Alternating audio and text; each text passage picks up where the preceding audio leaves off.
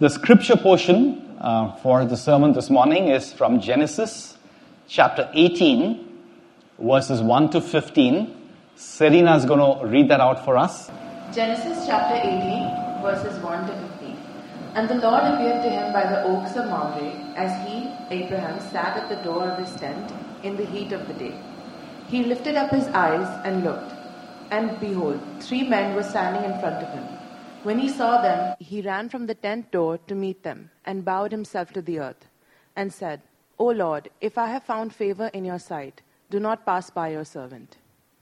Let a little water be brought, and wash your feet, and rest yourselves under the tree, while I bring a morsel of bread, that you may refresh yourselves, and after that you may pass on, since you have come to your servant. So they said, Do as you have said. And Abraham went quickly into the tent to Sarah and said, Quick, three seahs of fine flour, knead it, and make cakes. And Abraham ran to the herd and took a calf, tender and good, and gave it to a young man who prepared it quickly. Then he took curds and milk and the calf that he had prepared and set it before them. And he stood by them under the tree while they ate. They said to him, Where is Sarah your wife? And he said, She is in the tent. The Lord said, I will surely return to you about this time next year, and Sarah your wife shall have a son. And Sarah was listening at the tent door behind him. Now Abraham and Sarah were old, advanced in years. The way women had ceased to be with Sarah. So Sarah laughed to herself, saying, After I am borne out, and my Lord is old, shall I have pleasure? The Lord said to Abraham, Why did Sarah laugh and say, Shall I indeed bear a child, now that I am old? Is anything too hard for the Lord? At the appointed time I will return to you about this time next year, and Sarah shall have a son. But Sarah denied it, saying, I did not laugh, for she was afraid. He said, No, but you did laugh. This is the word of the Lord. Thank you, Serena. Uh, we're in the middle of a short sermon series on Genesis chapter 16 uh, titled Three Sinners. Abraham, his wife Sarah, and his concubine Hagar are the three sinners. In the first week of the sermon series, we saw how God met with Hagar and touched and transformed her after she had sinned. That was Genesis 16. In the second week, we saw how God met with Abraham, gave him the grace of circumcision, and transformed him. That was Genesis chapter 17. And today we are looking at Genesis chapter 18 because after meeting with Hagar and Abraham, God is now meeting with Sarah. And he is transforming Sarah in this chapter. If you missed the earlier two sermons, I really encourage you to watch it online. It's available on YouTube. This morning, I'd like to draw out three things for us from this passage Sarah's bitterness, Sarah's encounter, encounter with God, and Sarah's faith. Sarah's bitterness, Sarah's encounter with God, and Sarah's faith. Three things. Let's start with Sarah's bitterness. If you remember Genesis chapter 16, the first thing we're being, we are made aware of is Sarah's bitterness with God at not being able to have a child. Verse 2, Genesis chapter 16. And Sarai said to Abraham, Behold, now the Lord has prevented me from bearing children. Quite understandably, Sarah was deeply disappointed. I'm sure uh, we can all empathize with her pain. She'd been waiting for years without a child. And to make matters worse, I'm sure she would have seen a lot of children being born among Abraham's large group of servants. He had servants by the hundreds. I'm sure there were many babies born during Sarah's long years of waiting. And in that culture, for a woman, it's not just the disappointment at not being able to have a child. In that culture, there was also a lot of shame attached to this. Not in the Bible, not in God's plans, not in our mind our minds, but in that culture, the sole worth of a woman was a capacity to bear children. And so at that time, in that culture, if a woman could not bear children, she was considered worthless. So Sarah was not only experiencing deep pain and anguish and disappointment, she would also have endured long years of shame.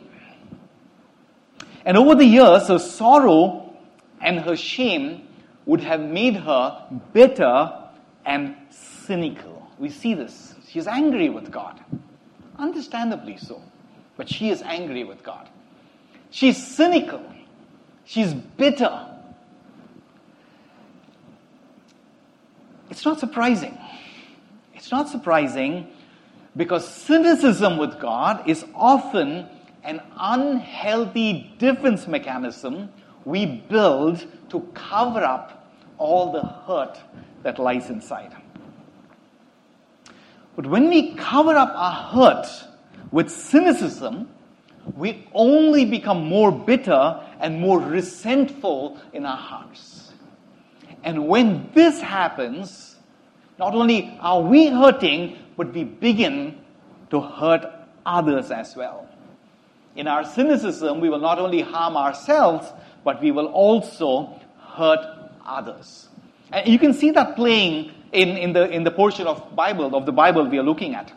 A bitter Sarah, a cynical Sarah, is inflicting, inflicting pain and hurt on Hagar. We saw that in the first week.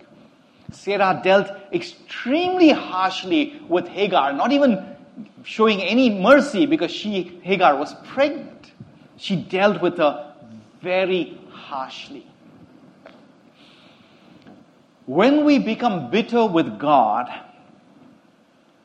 we also become bitter with people around us. And Sarah was not only bitter with Hagar, it's pretty obvious from Genesis 16 that she was also bitter with Abraham. And as we move along, as we read Genesis 16 to 18, you can also see the evidence of Sarah's cynicism and, and bitterness growing. There was a 14 to 15 year gap between Genesis 16 and Genesis 18. Sarah had remained, remained childless all those years. And Sarah's bitterness and Sarah's cynicism would have only become worse and worse during those long, sorrowful, painful, and even shameful years. We see this unfold in Genesis chapter 18, the passage we're looking at this morning. Look at verse 10, verses 10 to 12. When God promised Sarah a child, she laughs cynically. So Sarah laughed to herself, saying, I'm worn out, and my Lord is old, shall I have pleasure? This was a cynical laugh. God is promising Sarah a child. God is promising her that her dreams, her prayers are finally being answered. But she's not able to receive that. In her cynicism, she is not able to receive God's promise when God is standing in front of her in the form of those three men and promising her. In our cynicism, we often slam the door on the face of God's grace. That's what cynicism does. Cynicism with God is a dangerous spiritual condition. Cynicism is worse than anger. See, even anger is okay to some extent. The psalmists express their anger. Even anger is okay to some extent because in our anger, we actually turn to God. We direct our anger to God. Sometimes sinfully, sinfully so, but we still direct. We're turning to God in our anger. But in our cynicism, we turn away from God. You see that happening in this passage. That afternoon, when God came in the form of those three men and met Sarah, Sarah was in the very presence of God. God was in her home. But because of her cynicism, she could not enjoy God's presence and she could not receive God's promise. In New City, like in any church, there are always some people who are cynical. And some of us are cynical, understandably so, for reasons we can all empathize with. We are bitter with God. We are probably blaming God for some things. If we are cynical, we're believing a wrong narrative that God has abandoned us, abandoned us. But in reality, it is not God who has abandoned us, but it is we who have turned away from God in our cynicism. We often ask God, Where are you? We cry out, God, where are you? He's right here. He's right here in the midst of our suffering. It's just that we are so bitter that we are unable to see Christ, the man of sorrows, as the Bible describes him in one place, standing with us in our suffering. We are too cynical and bitter to see God with us.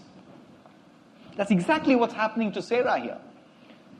God is in her home.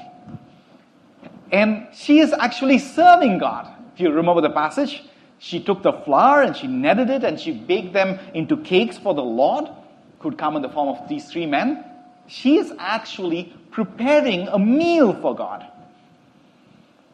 You see, Sarah was serving on the outside, but she was hurting on the inside. And this morning, I'm sure there are some of us like Sarah. You are serving, but you're also hurting inside. Please don't let that hurt to turn to cynicism. The hurt is real. We don't want to kind of wish that away. The hurt is real. But in our hurt, we can turn to Jesus. You see, no one can really look at Jesus and remain cynical.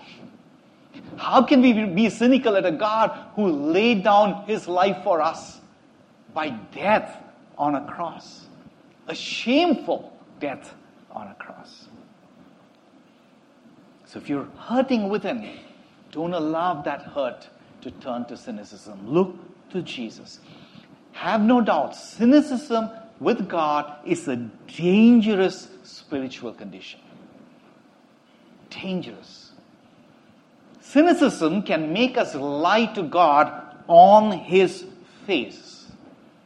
Exactly what Sarah did in this passage. God told her, she laughs. Sarah laughs to herself cynically, and God says, Why are you laughing? And Sarah lied to God.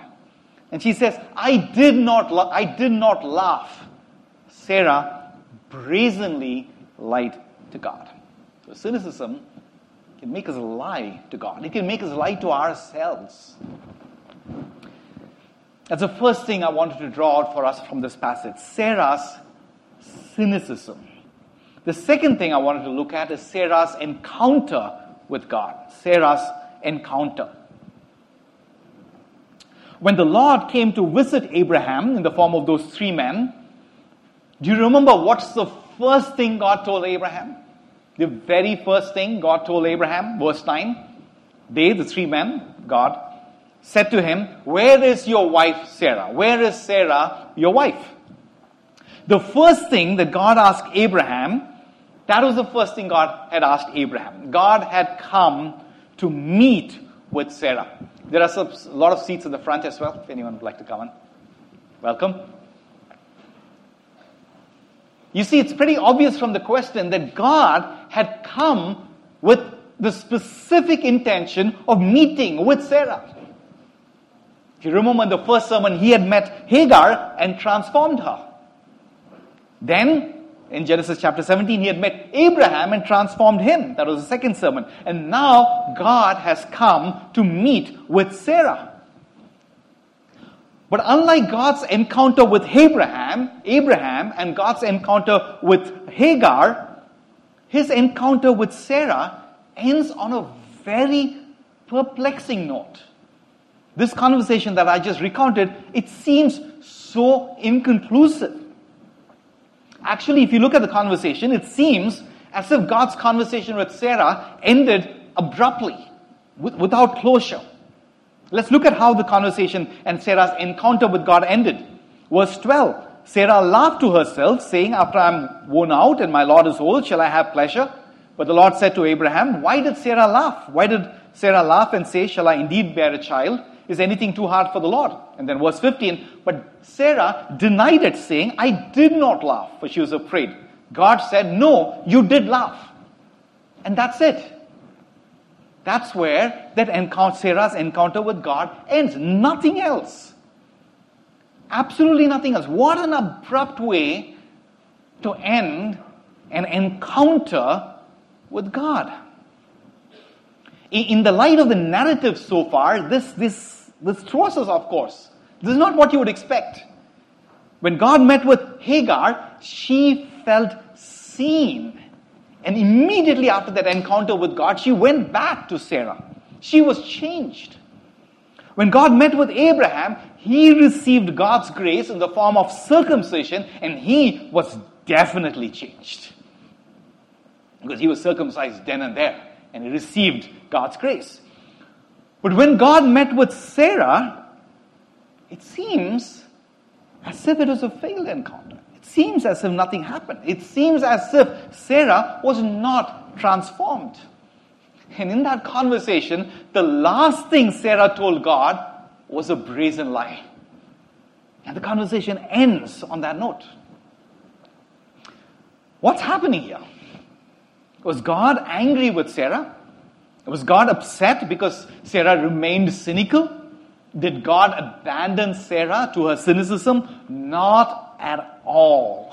I want to show you this morning, I really hope I can show you this morning how God's grace incredibly transformed Sarah.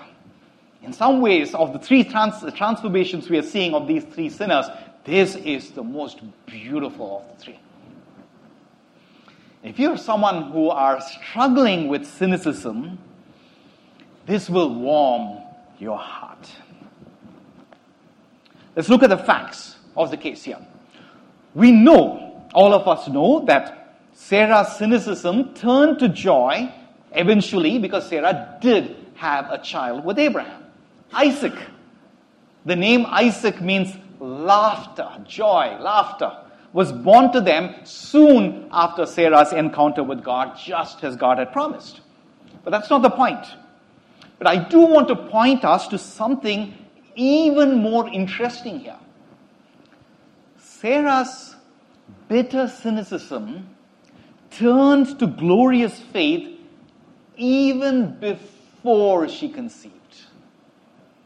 Sarah's cynicism turned to beautiful faith even before before she conceived. How do we know that? The Bible tells us so. Look at Hebrews chapter 11, verse 11.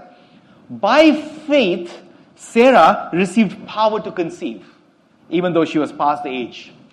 By faith, Sarah received the power to conceive. That, that is quite a statement. The encounter with God in Genesis chapter 18 ends with Sarah, Sarah still cynical and lying to God on his face. But Hebrews tells us that by faith, Sarah herself received power to conceive.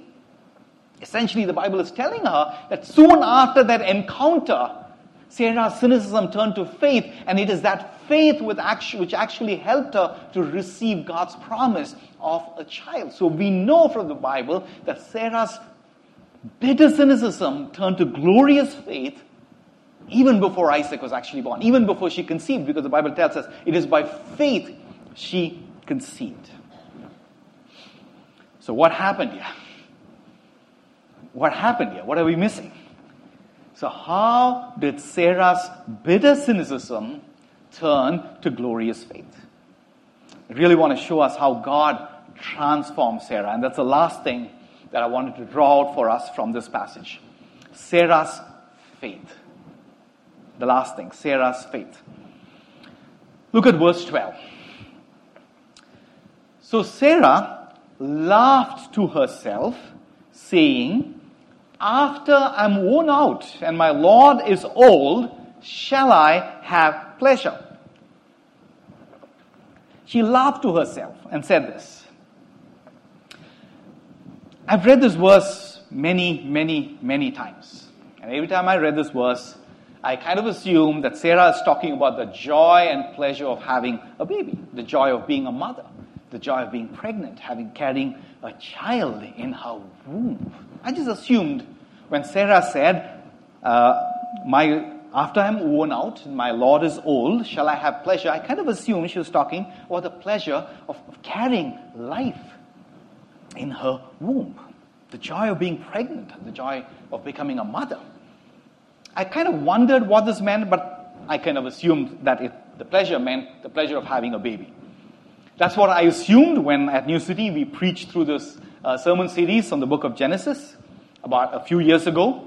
That's what I assumed when I wrote a book, Grace of God and Flaws of Men, um, again through the book of Genesis about six years ago. And over the years, I had assumed that's what this meant the joy of having a baby, carrying a child in her womb. I had assumed wrong. Fair warning. Fair warning. Don't tell me I didn't warn you. The sermon is now kind of heading into parental guidance territory, which is why we send all the kids to the fourth floor. I'm glad they are far away from us so I can speak to all of us as adults. After I am worn out and my Lord is old, shall I have pleasure? That is what Sarah said. You know what this really means? In the original Hebrew, the word for pleasure, the root word for pleasure is Eden. And this word here refers to sexual pleasure. So here's what Sarah is telling God I am so old, and my husband is so old, there is no way on earth we're going to be able to have sex in order to have a baby.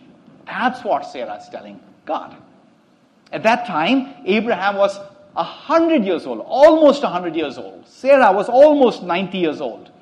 So Sarah's laughing cynically at God and tells him, How can we have sex in this old age in order to have a baby? That's what's happening here. That's exactly what Sarah is saying. I'm sure we can all understand uh, Sarah's cynicism. You know, all of us living right now, we really get Sarah's cynicism. Because we live in a culture where 30 year old married couples are finding it to have sex because at the end of the day, we are all so tired because we've been busy so much all, all through the day. As a culture, we know what Sarah's talking about. How on earth can a 100 year old husband and a 90 year old wife have a baby? No wonder Sarah laughed cynically when God suggested this. God, are you rubbing it in? Where were you all these years when we could have had a baby? Now it's not possible. You're telling us, what are you doing, God? We, we, we can understand her cynicism.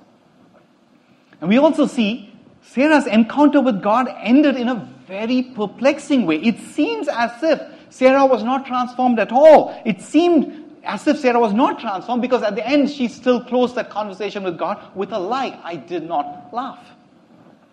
But I'm going to show us how Sarah was actually deeply touched and transformed by that encounter with God. God's grace did transform Sarah. Do you know what Sarah did after that encounter with God? Please don't be shocked. You know what Sarah did after that encounter with God?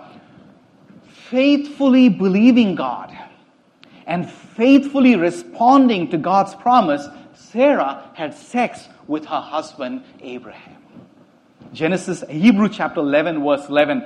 By faith, Sarah herself received the power to conceive.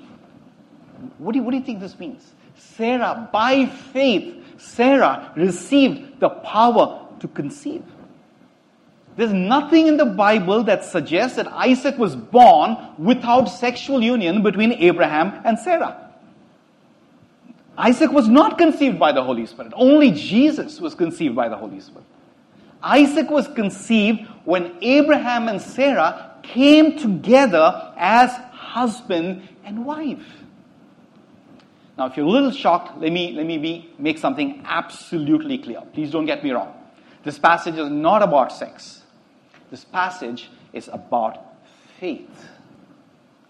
Sarah was so transformed, she was so transformed by the encounter with God that her faith turned into action. By faith, Sarah received the power to conceive. That's what Hebrews 11 11 tells us. Preaching on this passage many years ago, a, a, pastor and author, Tim Keller, he said, he said this. This is exactly how he put it. By faith, Sarah had sex with her husband, Abraham. You see, after her encounter with God, Sarah overcame her cynicism. And not only did she overcame in the cynicism, her cynicism, she believed God. She received God's promise. And her faith did not stop there. In her faith, her faith turned into action. She moved forward, believing what God would, God said would come true, and by faith she came together with her husband Abraham. That's what Hebrews 11, 11 is telling us. You see, for Sarah, sleeping with her husband was perhaps the highest expression of faith in Sarah's life. You see, decades, years and years and years of bitter cynicism and bitterness and disappointment had turned into glorious faith soon after Sarah's encounter with God. Sarah's faith turned into action. The grace of God did transform Sarah. After her encounter with God, cynicism was gone. Faith was born. And Sarah now had a faith which translated into action. She believed God and she moved forward in that, uh, in that faith that God would bless her with child as he had indeed promised. That's what Hebrews 11 11 tells us. By faith, Sarah received the power to conceive. It did not happen immediately at the encounter with God, but God did transform Sarah soon after.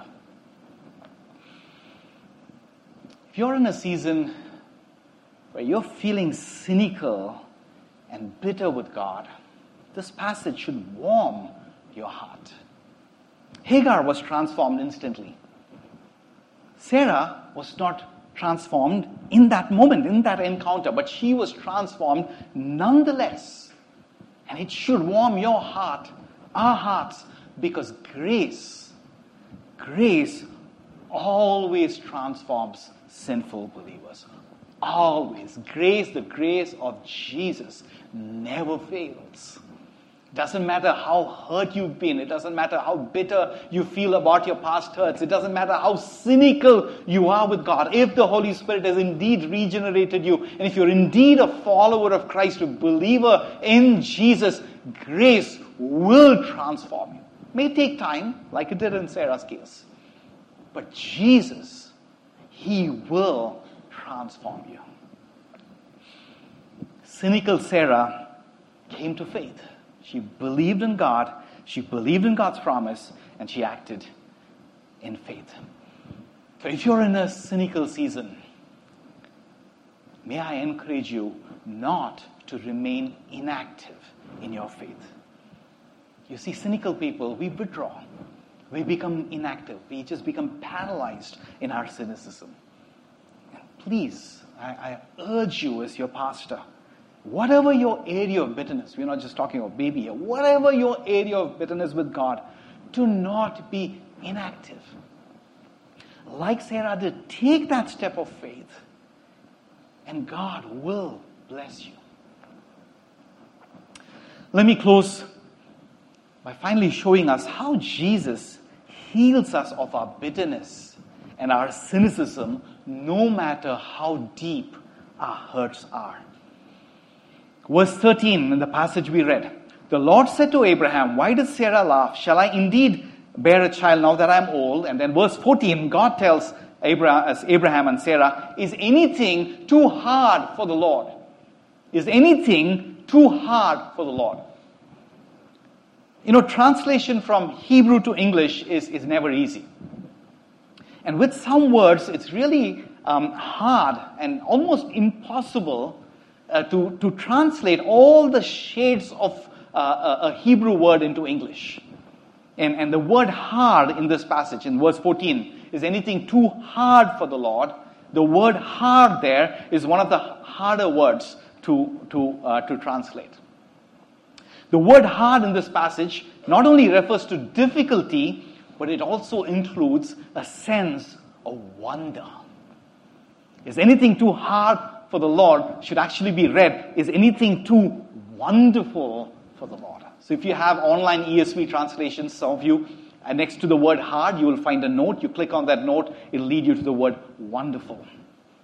Is anything too wonderful for the Lord? The Hebrew word wonderful for wonderful is the root word pele. Is anything too wonderful for the Lord? You know, the exact same word pele, meaning wonder, is used in many other parts in the Bible, but this morning I want to point to two such instances where the same word is used, which I think are extremely relevant to this passage and to the sermon. The first instance where the same word wonder is used that I want to point us to is Isaiah chapter 9, verse 6.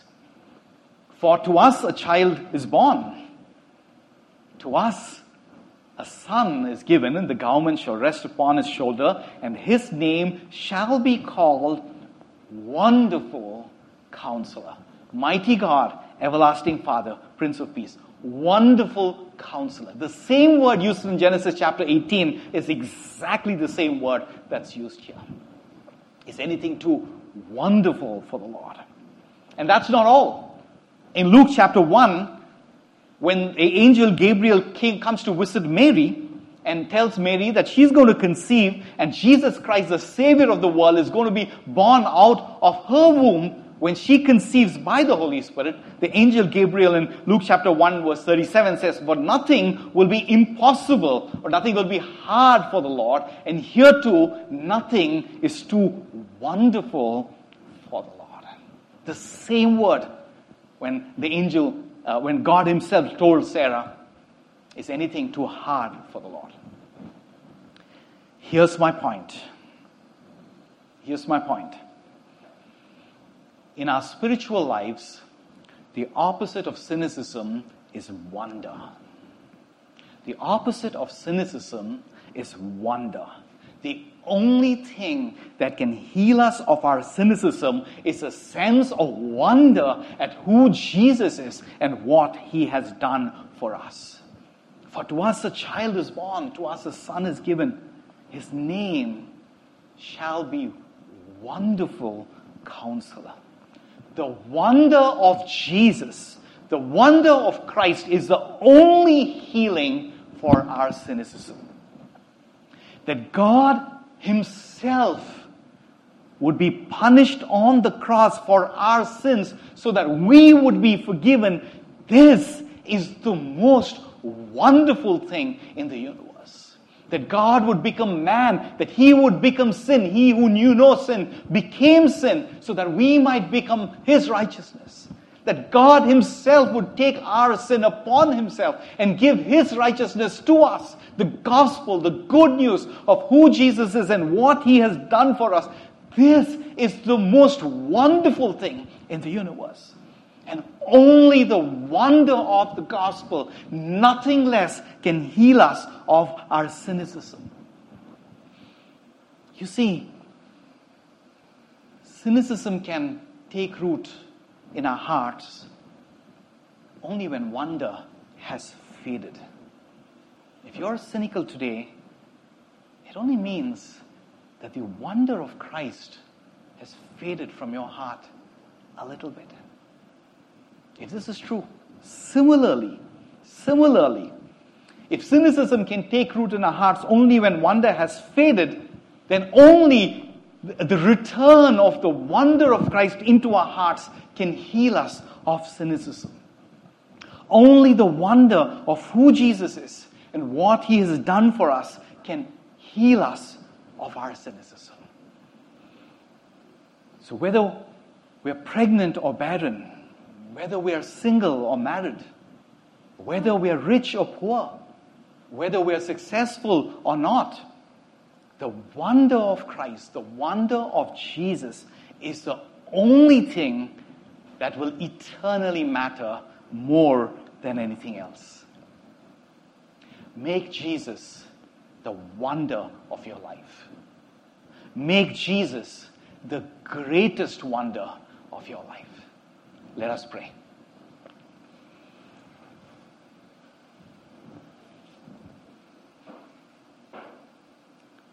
Father, we worship you, Lord.